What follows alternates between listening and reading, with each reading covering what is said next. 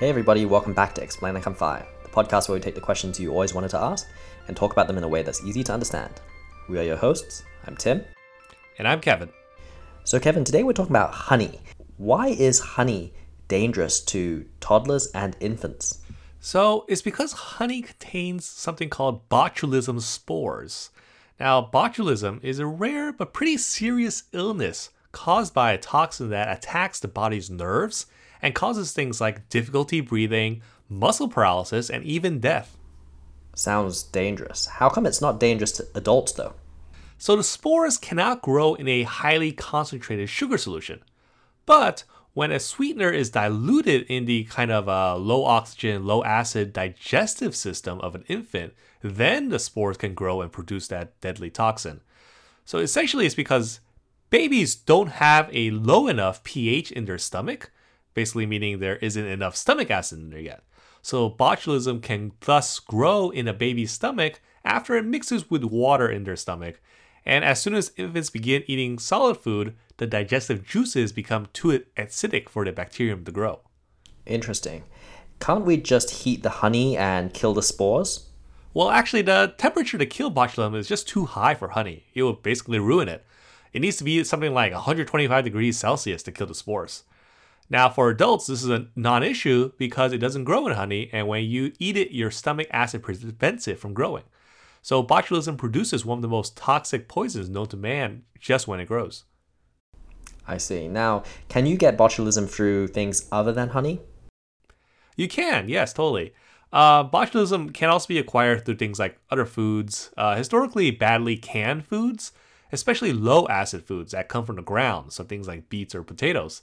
And in this case, the bacteria grew in the food itself and produced those toxins, and eating the toxins kind of causes, the illness.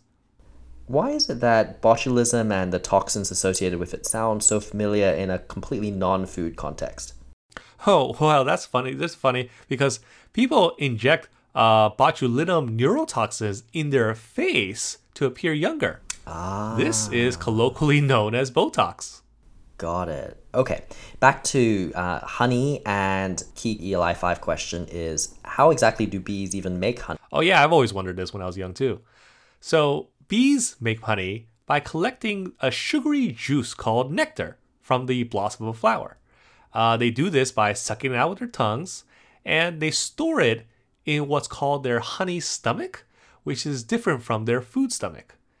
And now, when they have a full load, they fly back to the hive. There, they pass it on through their mouths to other worker bees who maybe chew on it for about half an hour. It's kind of passed from bee to bee until it gradually actually turns into honey. Now, the bees store it in these honeycomb cells after they fan it with their wings to make it dry out and become more sticky. And when it's ready, they seal the cell with a wax lid to keep it clean. Ah, so that is why they say honey is formed through regurgitation and digestion. Yes, and that's why to a 5-year-old, honey can be described as something like bees' vomit. Except, important to remember, it is a special stomach. Remember when we did an episode on hard water where, they said that the water doesn't have an expiration date, but the plastic bottle does? How come honey that comes in a plastic bottle doesn't expire? Yes, you're right. I do remember that hard water episode. Really good episode. And if you recall, it wasn't exactly that the plastic expires. It was actually because there was a New Jersey law that passed in 1987 requiring water bottles to be kind of stamped with an expiration date. Ah, yes, that was the reason. It was an interesting episode. So why doesn't it apply to honey? Well, they never passed a law for honey. So that's why you see plastic honey bottles don't really have an expiration date. If ants love sugar and other insects too, and bees make honey, why don't we constantly see beehives being attacked by ants? Oh, well, on contraire, ants are constantly trying to attack beehives. Other bees and insects will also try to attack the beehives. This is why a large number of bees are dedicated to protecting their hives from these intruders. Bees have this whole system of protecting their hive, like having some bees become guard bees, like positioning themselves at the hive's entrance to detect intruders.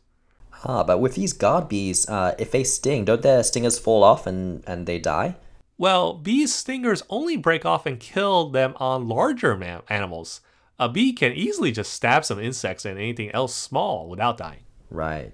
Now, honey has been around for a long time, I believe, but it's much more recent in North America. That's right. There are several cave paintings in Spain depicting humans foraging for honey at least like 8,000 years ago. But honeybees are not native to North America. They arrived totally from Europe, and when they did, they spread out faster than the colonists. That's why Native Americans used to describe honeybees as the white man's fly. Why is that?